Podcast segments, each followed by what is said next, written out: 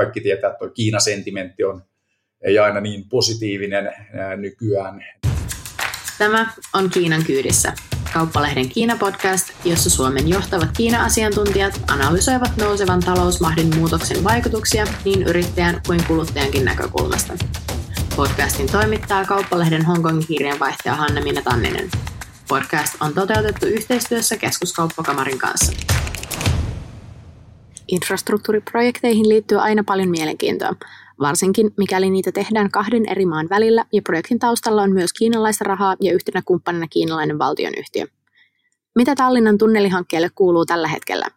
Onko kiristyvä kauppapoliittinen tilanne niin lännessä kuin Kiinassakin aiheuttanut uusia riskejä projektin edistämiselle? Kuinka vauhdittaa entisestään Suomen koulutusvientiä? Tämä jakso on nauhoitettu 10. marraskuuta 2021. Tämän toisen tuotantokauden ensimmäiseen jaksoon olemme saaneet vieraaksemme miehen, joka ei, ei paljon esittelyjä kaipaa, eli suomalaisen sarjayrittäjän ja, ja aktiivisen suomalaisen ö, yritystoiminnan ulkomaille vien, eli Peter Westerbaakkan. Kiitos, kun tulit mukaan Kiinan kyydissä podcastiin. Joo, kiitos, kiitos, että ihan loistavalla mukana. Tätä, keskustellaan ensin hetki näistä jo olemassa olevista, tai tänne kysytään ihan ensimmäisenä, missä olet tällä hetkellä fyysisesti? No mä oon ihan just, tulin itse asiassa aikaisin aamun Lappeenrannasta, että mä olin siellä että vähän, vähän idemmässä, niin oltiin tuon Lutin ja Lutesin kanssa vähän suunnittelemassa sitä Lappeenrannan ja Etelä-Karjalan startup-ekosysteemiä, ja Kiinastakin puhuttiin itse asiassa, että siellä on paljon kiinalaisia opiskelijoita, että Lutilla on toi Hebei Technical University kanssa tuollainen double degree, niin sieltä tulee joku, onko se nyt parisataa vuodessa sieltä aloittaa Kiinassa ja sitten ne jatkaa tutkintoa Lappeenrannassa ja Lahdessa, niin, niin toi sielläkin löytyi heti Kiinakulma. Joo, tuli tosiaankin tänne Espooseen aamulla ekalla junalla, että no heräsi joskus neljältä ja nyt on jo täällä Espoossa takaisin. Mikä sitten on se, mihinkä sinulla menee tällä hetkellä päivittäin eniten aikaa, eli, eli missä olet töissä tavallaan? Jos näin voi no, sanoa, kun sarjayrittäjät no, aina töissä. Mutta... no ei, vähän, vähän niin kuin aina, just kun kysyt, että milloin mä lomailen, mä sanon, että mä oon aina lomalla ja, ja näin, niin, mutta mä oon niin kuin oikeastaan näissä kaikissa, että, että ihan sen, sen verran ää, teen aina mitä tarvii, että, että siis sinänsä niin kaikissa näissä aktiivisesti, mutta jos katsoo, että mihin menee eniten aikaa, niin varmaan tuohon tunneliprojektiin käytännössä, että siihen menee todella paljon aikaa, niin kuin, että paljon sellaista taustavaikuttamista niin kuin Suomessa ja Virossa, niin kuin, että voi sanoa niin kuin päivittäin. Mutta sitten just näihin koulutusprojekteihin, niin kyllä niihinkin menee, menee niin kuin silleen, että joka päivä on, on niin kuin, niissä, niissä niin kuin aktiivisesti mukana, mutta et, et, on just sellainen varmaan joku about reilu parikymmentä eri niin kuin, startuppia eri firmaa, missä on, on jossain niin kuin roolissa mukana. Ja aika paljon niin kuin just koulutuksen ympärillä, mutta sitten on niin kuin just jotain pelipuolen kuvioita on jonkin verran ja, ja, ja näin, että, että ihan, ihan silleen, että, että riittää tekemistä. Miten tämä korona nyt sitten on varmaan vähän muuttanut työtyyliä ja, ja elämäntapaa sinullakin? Joo, että vähemmän tullut käytyä Kiinassa, että, että ei ole jaksanut niitä karanteeneja niin kuin lähteä kärsimään, niin, niin ollut täällä Suomessa nyt pandemia-aika aika tiiviisti, että oikeastaan aika vähän niin kuin mitään reissuja. Että mitä nyt tuossa kävin Kasanissa Venäjällä ja Budapestissa ja, ja sitten tuossa joku kuukausi sitten niin kävi tuolla Uzbekistanin kiertueella tuossa viikon verran, mutta se, se oli jo huhtikuussa, että, että ei tässä, ei tässä niin kuin, äh, kauheasti, Suomen sisällä sitten tullut aika paljon liikuttua, että, että tehdään, tehdään nyt just tällaista äh, toisen asteen kansainvälistymisjuttua, että tehnyt paljon niin kuin just tuossa, että ollaan kansainvälistetty meidän korkeakouluja, ja just tämä Lutti-keskustelu liittyy niin kuin siihen, siihen myös, eli tuolla Edunation perustettiin viisi vuotta sitten, ja, ja nyt itse asiassa lähdetty katsoa näitä lukioita ja ammatillista puolta, niin ää, meillä on ihan ää, tajuton työvoimapula täällä Suomessa, niin, niin ää, sitähän lähdettiin taklaa tuon Edunationin kautta, että lisää kansainvälisiä korkeakouluopiskelijoita, ja nyt lähdetty sitten katsoa, että miten me saataisiin enemmän kansainvälisiä lukiolaisia ja enemmän kansainvälisiä opiskelijoita myös tuonne ammatilliseen puolelle. Että että jolle me löydetään niin tekijöitä, niin käy niin kuin Seinäjoella, että paikallista mäkkäriä ei voi pitää auki kuin osa-aikaisesti, kun ei löydy työntekijöitä, kun siellä on käytännössä täystyöllisyys. Niin, niin tämä niin työvoimapula iskee nyt tässä, kun koronasta päästään pikkuhiljaa niin läpi, niin, niin se iskee niin sitten päälle, niin, niin tällaisia juttuja. Mutta aika paljon tullut kierrettyä sitten Suomea, että, että siinä mielessä paljon paikkakuntia, missä ei ole ikinä aikaisemmin käynyt. Tuota, puhutaan näistä tulevaisuuden varsinkin ö, osaajapulaa paikkaavista hankkeista ja Joo. muista vastaavista hieman myöhemmin, mutta, mutta käydään läpi ensin näitä ö, myöskin nykyisiä projekteja, eli ensimmäisen kysymyksenä onkin, että, että mitä tuota, tälle Tallinnan tunnelihankkeelle tällä hetkellä kuuluu. Yhdessä vaiheessa siinä oli keskustelua, että, että siinä saattaa olla jopa kiinalaisrahaa sitten mukana loppujen lopuksi. Joo, siinä, si, siinä joo, Tallinnan tunneli etenee ihan hyvin ja itse asiassa tuossa unohtui, että Tallinnassa tietysti tullut käyty, mutta sehän on vähän niin kuin silleen kotimaata, että ei, ei sitä, sitä ei lasketa, että tuolla Viropuolella niin kuin joka, käytännössä niin kuin joka viikko ää, tulee käytyä ja, ja näin. Ja itse asiassa taitaa olla huomenna taas yhden ministerin kanssa keskustelua nimenomaan just tunnelihankkeesta. Ja, ja siinähän niin päästy ihan hyvin eteenpäin. Totta kai haluttaisiin mennä vielä nopeammin, mutta että me saatiin 21 kuukauden säätämisen jälkeen niin valtioiden välinen AIS-sopimus allekirjoitettua, eli, eli toi Timo Harkka ja Taavi Aas, joka on sitten vastuuministerin siellä Viropuolella niin allekirjoitti tonne. Et, et meillä on nyt, ää, just tuossa laski, että meillä on ollut Suomessa kolme hallitusta ja Virossakin taitaa olla jo kolme hallitusta ollut nyt tässä tämän viiden vuoden ajan, mitä tunnelihanketta on tehty, niin, niin, niin tässä on oikeastaan vähän silleen, että hallituksia ja ministereitä tulee menee, mutta mennään eteenpäin niin kuin tunnelin kanssa. Et, et se, se on ihan, ihan niin kuin hyvällä mallilla, että et, tietysti niin meillä on edelleen niin kuin se alkuperäinen aikataulu, että me haluttaisiin, että junat liikkuu jo 24. joulukuuta 24, mutta siitä kaikki osaa helposti laskea, että jolle me aloitetaan sitä poraamista tässä aika nopeasti, niin, niin ää, jää haaveeksi päästä niin tuohon tavoitteeseen, että siihen menee tunnelin rakentamiseen, menee pari vuotta ja, ja näin. Mutta meillä on ympäristövaikutusten arvioinnit tehtiin silloin heti kärkeä Suomessa ja, ja nyt tuossa aiesopimuksessa sovittu, että että Suomi ja Viro niin synkronoi nämä ympäristövaikutusten arvioinnit, eli Virossakin pitäisi sitten päästä eteenpäin sillä rintamalla. Ja, ja sitten tässä vähän ajateltu, että tehtäisiin tällainen testitunnelipätkä, eli tuonne Rysäkarille nyt ensin, eli se on se eka saari, mikä tulee vastaan siinä 8 kilometriä rannikosta täällä Suomen puolella. Mutta joo, sitten vastaus tähän kiinalaiseen rahaan, niin joo, meillä on ollut alusta asti itse asiassa tässä konsortiassa AFRY, eli entinen pöyry, A-insinöörit, eli AINS ja CREC, eli China Railway Engineering Company, joka maailman suurimpia rakennusfirmoja, eli ne on tehnyt pelkästään Kiinassa 16 tai yli 16 000 kilometriä rautatietunnelia. Eli, eli sitten tällainen 103 kilometriä, mitä me ollaan tekemässä tässä, niin ei tunnu missään. Rahoitus on eli tämä on 15 miljardin euron hanke, ja, ja siinä on 30 prosenttia on equity, eli sijoitusta, si, tulee sijoituksena tähän, tähän tunneliyritykseen, eli, eli se 3,5 miljardia ja sitten tuo loput 11 ja puoli on ihan lainoina, eli se 70 prosenttia. Ja osa rahoituksesta tulee Kiinasta, siellä on myös muita, muita niin kuin, kotimaita näillä rahoittajilla, että et rahahan on niin kuin hyvin globaalia ja hyvin kansainvälistä, eli, eli se päärahoittaja, jonka kanssa niin kuin tehtiin silloin se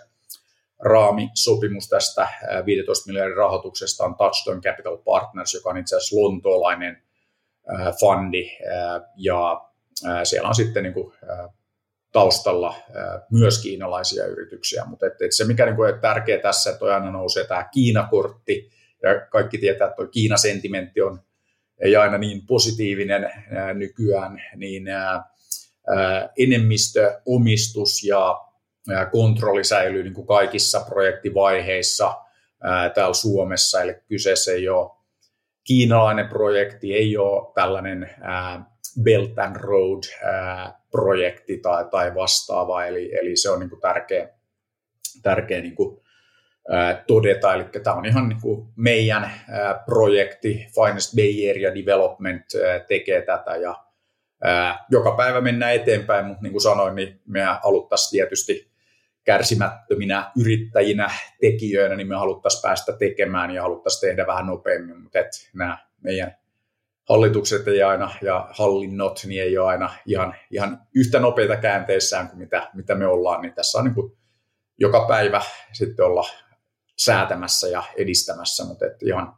eteenpäin mennään. ennen kuin mennään tähän kiinalaisrahaan, niin, niin sanoit, että olette allekirjoittaneet AIE-sopimuksen. Eli, niin, eli, eli siis val, valtiot on allekirjoittanut AIE-sopimuksen, eli ja. Suomen valtio ja Viron valtio on allekirjoittanut, eli se lähdettiin sitä, se tuli itse asiassa Viron äh, valtion pyynnöstä, eli tämä on niin kuin AIE-sopimus, sillä ei niin kuin mitään sellaista juridista niin kuin merkitystä, mutta että se lähti siitä, että edellinen Viron hallitus, eli jota Jyri Ratas johti, niin ne halusi jonkun tällaisen tahdonilmaisun Suomen puolelta. Ja, ja nyt kun siellä on tämä uusi Viron hallitus, eli jota Kaja Kallas johtaa, niin tässä nykyhallituksen prioriteeteissa, niin tunnelihan todella korkealla, että siellä on kolme infrahanketta, jotka on niin listattu, jotka, jota Viron valtio haluaa edistää, eli siellä on Tallinnan tunneli, Rail Baltica ja Saarenmaa silta. Eli, eli siinä mielessä saatu ihan niin kuin, tunneli ihan hyvin, hyvin niin kuin sinne keskiöön. Ja, ja tämä aiesopimus oli tosiaankin sellainen, mikä, mitä lähdettiin tekemään 21 kuukautta, tai no nyt on vähän enemmän kuukausi, mutta siihen meni 21 kuukautta sen aikaansaamiseen, ja se kiersi kaikki nämä eri ministeriöt ja, ja valiokunnat Suomessa ja sama juttu sitten Viropuolella ja, ja sitten siinä ehti hallitukset vaihtuu muutama kerran puoli ja toisin ennen kuin sitten saatiin se valtioiden toimesta allekirjoitettua. Et, et, se on oikeastaan mitä, mitä tuossa on. Ja se on ihan julkinen asiakirja, että löytyy, taitaa olla LVM-sivuilla Suomessa ja Virossa vastaava, vastaava saitti sanoit, että tämä on yksi ähm, Tallinnan, äh, anteeksi, Viron tämmöisistä niin kuin kärki-infrastruktuurihankkeista, Joo. eli tarkoittaako se sitä, että se on niin kuin,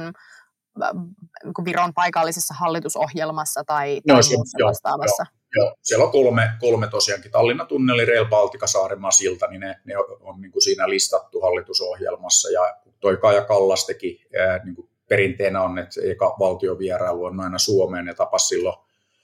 tuon Sauli Niinistön ja Sanna Marinin niin, ää, niissä keskusteluissa ja sitten myös siinä lehdistö tilaisuudessa niin näiden tapaamisten jälkeen, niin, niin tunneli oli, oli sitten niin kuin Kajan toimesta niin kuin oli, oli hyvin esillä. Sitten tähän äh, kiinalaisrahakysymykseen, eli äm, sanoit, että on, on Lontooseen äm, rekisteröity. Joo, Touchstone Capital Partners on äh, Lontoossa äh, päämajaa pitävä ja se on niin kuin, äh, hallituksen puheenjohtajana siinä on Kenny Song, joka on niin kuin Suomessa ja Virossa käynyt useampia kertoja ja, ja Suomessakin ollut, ollut niin kuin mediassa haastateltavana. Et, et, et se on, jo, tämä toimija, jonka kanssa meillä on niin kuin raamisopimus tässä rahoituksesta. Koetko, että se on sitten äm, haitannut neuvotteluja tai onko se tullut jossain vaiheessa esille, että, että voiko tähän projektiin lähteä, kun nyt tässä on tätä kiinalaisrahaa, tai, tai koetko, että että semmoinen niin kuin e, epäluulo sitä rahoittajaa kohtaan olisi ehkä kasvanut sitten täällä länsimaissa. No, no siis sehän on niin kuin, totta kai niin kuin joka käänteessä sehän on niin kuin, äh, poliitikoille päättäjille niin kuin sellainen helppo äh, rasti, että hei, et, äh, mut kun tämä Kiina ja sitten ei tarvi tehdä mitään, että sehän on enemmän niin kuin sellainen niin kuin hyvä tekosyy ja, ja se on oikeastaan niin kuin, aina kun se nousee esille, niin vaan kertoo siitä, että ei ole jaksettu perehtyä asiaan niin kuin pätkääkään. Et, et se on, se on niin kuin tietysti sellainen helppo äh, niin kuin nosto aina, mutta ei se, niin kuin, se kiinalainen raha tai tuli se raha mistä tahansa, niin ei se ongelma, että, että meillä on, niin kuin sanoin, niin enemmistöomistus ja kontrolli on niin kuin täällä. Tämä ei ole kiinalainen tai japanilainen tai amerikkalainen tai mikään niin kuin muu maalainen projekti, että on suomalainen projekti ja rahoitus tulee maailmalta. Että sehän oli silloin Sipilä ratas hallitusten aikana, eli silloin oli se Suomen ja Viron hallitusten yhteinen istunto tuolla Tallinnassa ja silloinhan pääministeri totesi erittäin hyvin, että Suomella ei ole rahaa tähän, Virolla ei ole rahaa tähän, EUlta ei ole tulossa rahaa tähän tunneliin ja erittäin tärkeä hanke ja, ja erittäin toivottavaa, että toteutetaan yksityisenä hankkeena. Ja mun mielestä se oli erittäin hyvä, hyvä lausunto, mikä silloin annettiin, ja se tilanne on edelleen sama, että,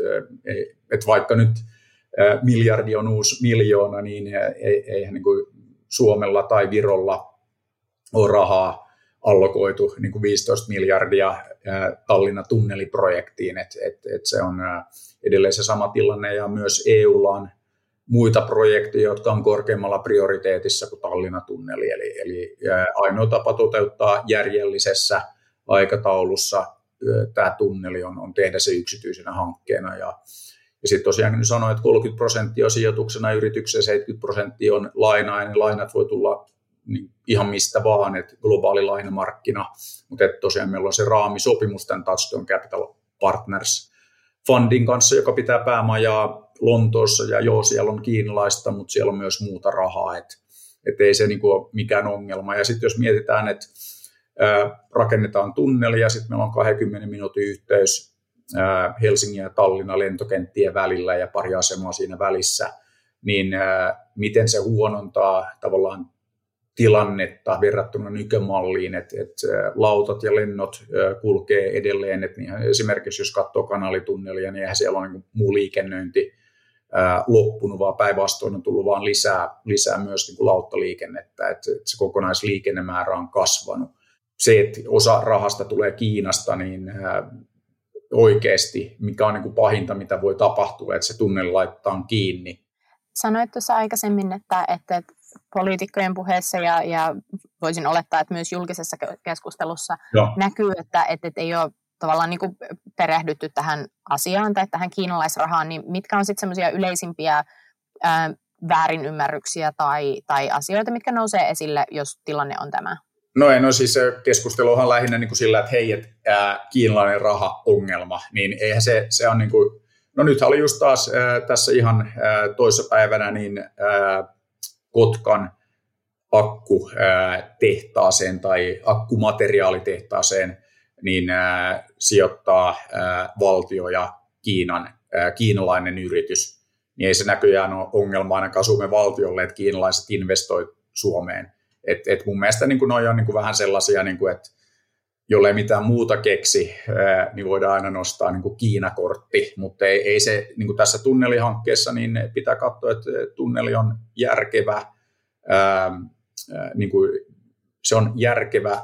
hanke, jos me katsotaan niin kuin, niin kuin ihan liiketaloudellisesti, niin se on kannattava hanke, sen takia me tätä tehdään. Et, et se on niin kuin mun mielestä niin kuin se peruslähtökohta, ja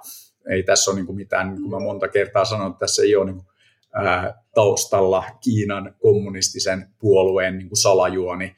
ää, tai ainakaan en ole tietoinen sellaisesta, enkä ole osallisena sellaisessa, ja jos olisin, niin kertoisin, tai, tai mä tiedän, jos olisin, niin en kertoisi, mutta anyway, niin kun täältä Kiinasta päin asiaa katsoo, niin sitten on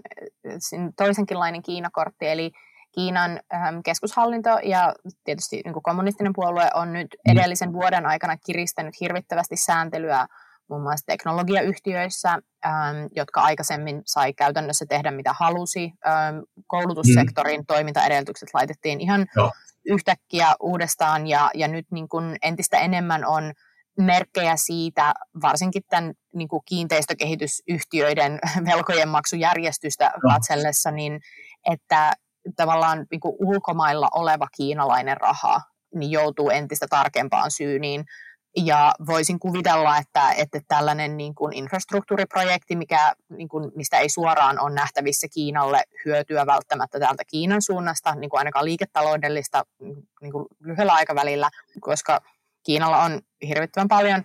äm, erilaisia infrastruktuuriprojekteja ja muita vastaavia, niin koetteko, että, että tällainen niin kuin Kiinasta päin tuleva äm,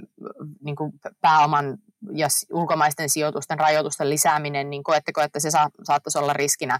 mahdollisesti jatkossa teidän projektille? Kun se ei ole ongelma, kun tämä ei ole kiinalainen projekti, niin en, en näe niin kuin ongelmaa, että ei tämä ole Kiinan projekti millään niin kuin mittarilla.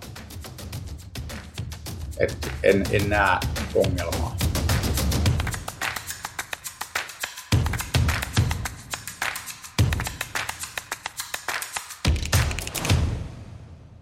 Tallinnan tunneli ei missään tapauksessa ole ähm, ainoa Kiinaan liittyvä projekti, missä olet mukana. Ähm, olet äh, aktiivisesti luomassa ainakin Suomeen koulutusvientiä. Jossain vaiheessa tavoitteena oli ähm, 150 000 äh, ulkomaista korkeakouluopiskelijaa Suomeen, siis ei, ei kerralla tietenkään, mutta tietyllä aikavälillä. Ja sitten olet ollut ainakin mukana puuhaamassa tätä Kiinan Baijual, eli maailman myydyintä alkoholijuomaa, niin myöskin Suomeen. Eli mitä näille kahdelle projektille kuuluu? Joo, eli, eli toi, joo, siis edelleen tavoite ja sitä kohti mennään, eli 150 000 kansainvälistä korkeakouluopiskelijaa Suomeen. Se lähtee ihan siitä, että jos katsotaan niin kuin meidän kilpailijamaita, tällaisia verrokkimaita, niin Uudessa-Seelannissa, Kanadassa, Australiassa, niin jos suhteutetaan kansainvälisten korkeakouluopiskelijoiden määrä niin kuin koko väestöön, niin se prosentti Uudessa-Seelannissa on 2,25, eli siellä on reilu 100 000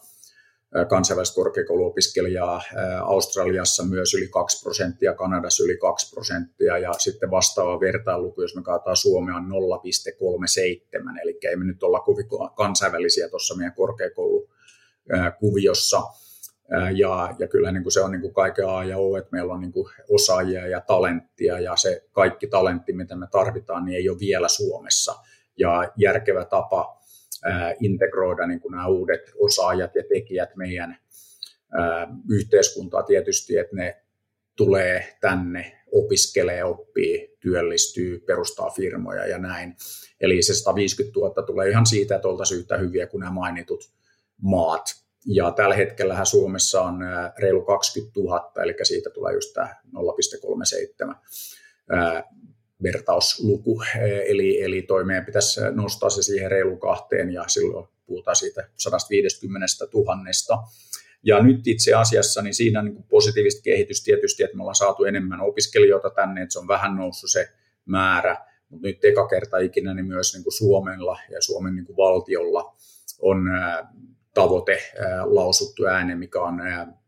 kansainvälisten korkeakouluopiskelijoiden määrän kolminkertaistaminen eli, eli päästäisiin 60 000, mutta se aikataulu on aika vaatimaton, että, että puhutaan niin vuodesta 2030 ja ää, tietysti näen, että, että meidän pitäisi päästä suurempaan lukemaan ja pitäisi päästä niin kuin siihen nopeammin. Että, että just jos halutaan kolminkertaista, niin sitten se olisi järkevää, että otetaan kolme vuotta ja kolminkertaistetaan se määrä, niin se on helppo muistaakin kaikille, että kolminkertaistetaan. Että, että totta kai niin kuin kiinalaiset opiskelijat on suurin yksittäinen ryhmä niin kuin maailmalla, että yli miljoona kiinalaista opiskelee koko ajan Kiinan ulkopuolella. Ja siitähän tietysti on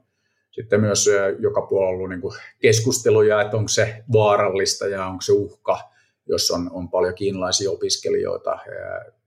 Se, se on sitten tietysti oma, oma niin kuin keskustelunsa, mutta et, et näkisi, että et tietysti se on niin kuin hyvä, hyvä käydä, käydä, mutta et käydä sekin niin kuin tavallaan sitten asiallisesti. Et, et, et ehkä lähtökohtaisesti voisi lähteä siitä, että, että, että kaikki opiskelijat ei ole vakoja, että se on varmaan ihan hyvä, hyvä niin kuin lähtökohta keskustelulle. Mutta, Minkälaista keskustelua sitten haluaisit tai toivoisit käydä aiheesta? No ei, siis mun mielestä aina kaikesta on hyvä käydä avointa keskustelua ja, ja näin, että et, et mun mielestä niin kuin nämä on tällaiset, niin kuin, ää, niin kuin just tuossa tunnelikeskustelussa, että ää, mutta joo, kiinalainen rahoitus tai vastaava, niin sitten pitäisi ihan oikeasti, että hei joo, osa rahasta tulee Kiinasta, ei ole Kiinan valtiollinen projekti, tämä on suomalainen yksityinen kaupallinen projekti, niin vähän samalla tavalla niin katsoo just tätä opiskelijapuolta, että et se on niin kuin mun mielestä ihan hyvä lähtökohta, että et, et tietysti luottaa ihmisiin ja, ja, ja näin, että et se on ehkä, ehkä se, mistä voisi niin kuin lähteä, lähteä niin kuin liikkeelle. Mutta anyway, niin joo, eli, eli on tosiaan mukana tuossa, ja se kansainväliset korkeakouluopiskelijat on mun mielestä niin kuin Suomen, Suomen niin kuin tulevaisuuden kannalta niin kuin tosi tärkeä, tärkeä niin kuin, että, että saadaan, saadaan niin kuin, houkuteltua lisää opiskelijoita, ja, ja siinä ollaan niin kuin myös vähän laajennettu sitä toimintaa, että huomattu, että sen lisäksi, että on paljon kansainvälisiä korkeakouluopiskelijoita näissä niin kuin mainituissa Uudessa-Seelannissa, Australiassa, Kanadassa, Jenkeissä, UKssa, eli muissa englantia puhuvissa maissa, niin siellä on myös ollut kauan aikaa trendinä, ja tämä näkyy myös Kiinassa, että yhä nuorempana lähdetään, tai vanhemmat lähettää lapsensa ää, ulkomaille opiskelemaan, eli ihan jo niin kuin lukioiässä tai jopa aikaisemmin, ja ton tyyppisiä juttuja koulutuksen puolella. Ja sitten itse asiassa sitten Kiinan suuntaan, niin mitä tuossa mainitsit, niin Kiinassahan on tehty paljon ähm, muutoksia, ja niitähän on ollut aikaisemmin, ettei tämä niin sinänsä mitään uutta, mutta just koulutuspuolella niin on tullut paljon niin kuin uutta regulaatiota ja uutta sääntöä ja, ja näin, että et sehän tuo edellinen kierros osui, meillä oli tuon Fun Academyn kautta päiväkoteja Pekingissä ja siellähän sitten tehtiin tai kiellettiin päiväkotien ostaminen ja, tai yhdistäminen, yhdistäminen niin kuin tällaisiin ketjuihin, että, että se, se oli yksi, mikä tuli, ja sitten myös päiväkotifirmojen listautuminen kiellettiin, ja se tarkoitti sitä, että rahoittajat, jotka oli mukana siinä Kiina-päiväkotitoiminnassa, niin niitä ei sitten kauheasti enää kiinnostanut se rahoitus, kun ei ollut näköpiirissä, että se voitaisiin kasvaa niin kuin, ää, ostamalla muita päiväkoteja ja sitten jossain vaiheessa listaamalla kyseinen kiinalainen joint venture, eli se meni sitten sitä kautta niin kuin jäihin, mutta nyt meillä on tällä hetkellä, me tehdään tällaista vanhemmille tällaista parenting applikaatiota just Fun Academyn ja kiinalaisen partnerin, itse asiassa hongkongilaisen partnerin kanssa. Ja, ja se on tarkoitus tuoda nyt markkinaan tässä vielä tämän vuoden, vuoden puolella. Ja, ja se perustuu niin kuin just tähän suomalaiseen maailman parhaaseen varhaiskasvatusosaamiseen ja mitä just ollaan tuossa Fun Academy toimesta kehitetty, kehitetty niin kuin monta vuotta. Eli, eli se on yksi esimerkki, mitä, mitä Kiinassa tehdään. Sitten meillä on Big Ear Games, joka tekee musiikin, äh, hauskan musiikin oppimisen äh, äh, applikaatiota, niin siellähän meillä on yhteistyö Langlangin kanssa, joka on äh, no Kiinassa kaikki tietää, mutta maailman tunnetuimpia ja maailman parhaita pianisteja, niin, niin Lang Lang äh, on, on valinnut tämän Big Ear, Suomessa kehitetty Big Ear äh, applikaation, niin, niin äh, se on ainoa äh, Lang Lang säätiön tällainen musiikin opettamisen applikaatio. Eli, eli nämä nyt on sellaisia muutamia esimerkkejä siitä, mitä koulutuspuolella ekana tulee mieleen, mitä tällä hetkellä niin kuin on, on niin kuin Kiinassa Kiinassa meneillään. Ymmärsinkö oikein, jos ymmärsin, että sulla on siis Edunationin kanssa ähm, Lappeenrannassa koulutusvientiä Kiinaan ja sitten kaksi applikaatiota, joissa olet mukana? Joo, Edune, joo on, on useampiakin, mutta tuossa noin, mitkä ekana tuli mieleen, mutta siis Edunation on, äh, toimii yhteistyössä LUTin ja, ja suurimman osan niin suomalaisten korkeakoulujen, eli yliopiston ammattikorkeakoulujen kanssa, ja Edunation vastaa niin kuin, saatan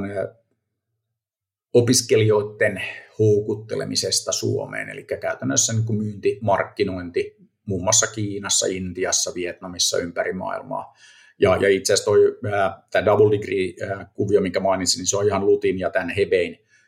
tekemä, että, että Edunation ei ollut siinä sitä niin kuin kätilöimässä, että tehdään muuten niin kuin tiivistä yhteistyötä Lutin kanssa, mutta että se on niin kuin esimerkki tällaista niin kuin Suomi-Kiina-yhteistyöstä joka on mun mielestä niin kuin just, että sen tyyppisiä tuplatutkintoja voisi olla niin kuin Suomessa enemmänkin, ja niitä nyt on tullut muidenkin maiden kanssa, ja muillakin korkeakoululla on niin kuin näitä. Et, et siinä mielessä ihan niin kuin positiivista kehitystä, ja se on yksi nopea tapa niin kuin kasvattaa niin kuin näitä kansainvälistä korkeakoulujen opiskelijoiden määrää niin kuin vähän nopeammin. Vähän aihetta jo tuossa sivuttiinkin, mutta kun tämä nämä kaikki projektit, mitä teet ja, ja tällainen sarjayrittäminen, se vaatii tosiaan ihmisten tapaamista kasvokkain ja, ja Kiinan rajat on käytännössä olleet kiinni öö,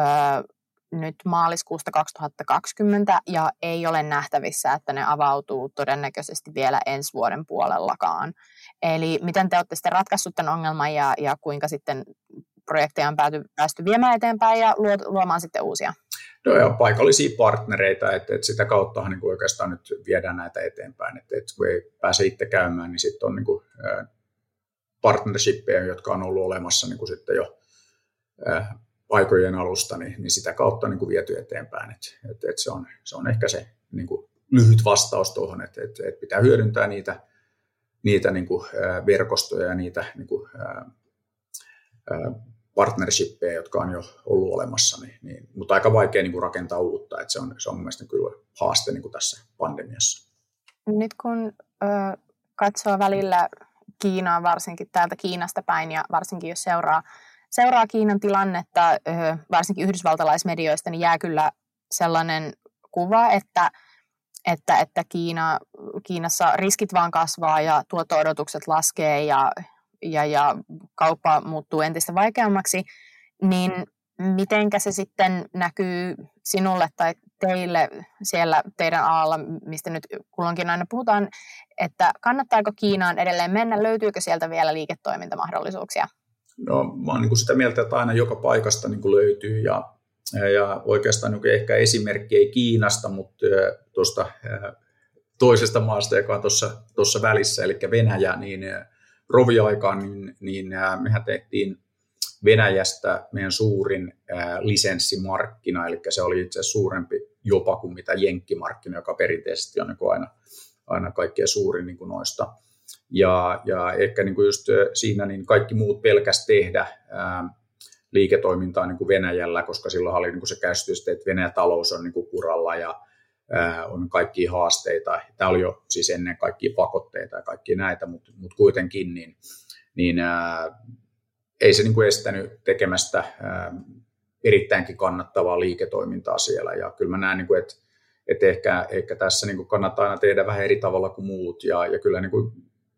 suomalaiset yritykset tekee tälläkin hetkellä todella kannattavaa liiketoimintaa Kiinassa. Että ei se ole helppoa, mutta ei se ole helppoa niin kuin missään. Että, että kyllä mä näen, että, että se on maailman toisiksi suurin talous, niin on se niin kuin ihmeellistä, jolle sitten sieltä löydy mahdollisuuksia, että et ne pitää niin kuin vaan sitten kaivaa sieltä ja, ja näin, että et, et kyllähän niin kuin Kiina, Kiinan talous menee eteenpäin, kasvaa vähän hitaammin kuin mihin on, on niin kuin totuttu, mutta et, et totta kai siellä on niin kuin paljon, paljon mahdollisuuksia ja niin kuin se on iso markkina, mutta et totta kai aina, aina niin kuin, pitää, pitää niin kuin tiedostaa, että, että mikään markkina ei ole niin kuin helppo. Että aikaisemmin oli just paljon niin kuin porukkaa, että tullaan käymään, käydään Kiinassa eikä kertaistua, että hei, täällä on tosi paljon ihmisiä, tämä on tosi iso markkina, mutta ei se niin kuin riitä, että sä käyt siellä kerran kaksi, vaan sun pitää olla niin kuin koko ajan, että joko olla niin kuin ihan asupaikan päällä tai mitä tuossa ennen pandemiaa, niin mulla oli tyypillisesti sellainen tahti, että pari kertaa kuussa kävi Kiinassa ja sitä se niin kuin käytännössä vaatii. Että, että siinä taas tullaan tähän, että, että vaikea, vaikea sitten kehittää uutta pandemia-aikana. Että, että se on ehkä se taas suurin haaste, mitä mä näen niin Kiinan puolella tällä hetkellä ei varmaan niin kuin oikeastaan sen, sen kummempaa kuin, että, että ihan, ihan niin kuin, mitä mä aina, aina niin kuin tapana sanoa, että, että, että tekemisestä me, tekemisen kautta me niin kuin tästäkin selvitään, jos katsotaan niin Kiinan haasteita ja Kiinan markkinasta ja näin, niin, niin se vaatii niin kuin vaan kovaa duunia ja tekemistä, että ei, ei se oikeastaan niin kuin sen, sen ihmeempää, että mitään niin kuin sellaisia helppoja voittoja ei ole Kiinassa eikä missään muualla, että, että, että se on niin kuin mun mielestä niin kuin ehkä aina, aina tärkeää, että pitää, pitää tehdä ja pitää varautua siihen, että se vaatii, vaatii niin kuin sellaista pitkäjänteistä tekemistä, että, että Kiina ei ole sellainen, että vallotetaan päivässä niin kuin se markkina, vaan kyllä se vaatii niin kuin, vuosien duunin ja, ja näin. Peter Westerpaakka, kiitoksia kovasti haastattelusta ja että olit mukana podcastissamme. Joo, kiitos. Oli ihan todella mukavalla mukana. Podcastin kaikki jaksot löytyvät osoitteesta kl.fi kautta Kiina sekä Spotifysta, SoundCloudista, iTunesista – Google Podcastista ja Alma Talentin äänikirjapalvelusta. Tämä oli Kiinan kyydissä. Täällä Hanna Minna Tanninen, Hong Kong.